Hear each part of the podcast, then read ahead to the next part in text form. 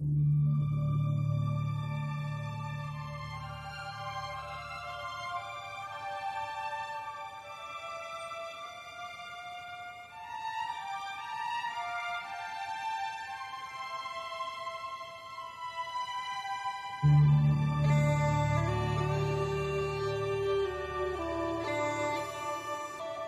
نام خدا.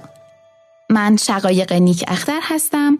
قسمتی دیگر از موج موفقیت از استدیو صداهای همراه در خدمت شما هستم امروز می‌خوام یک متن کوتاه زیبا از خانم نرگس صرافیان طوفان براتون بخونم امیدوارم که لذت ببرید حال خوب می‌خواهی؟ یاد بگیر روی پای خودت بیستی.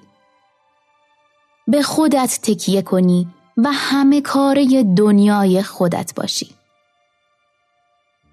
دلت که گرفت دنبال گوشی برای شنیدن و دستی برای نوازش نگردی و خودت و تنها خودت درمان دردها و بیکسی خودت باشی. از هیچ کسی توقعی نداشته باش. توقع داشتن از آدمها جز این که باعث رنجش و مانع ابتکار و خودباوریت باشد نتیجه دیگری ندارد.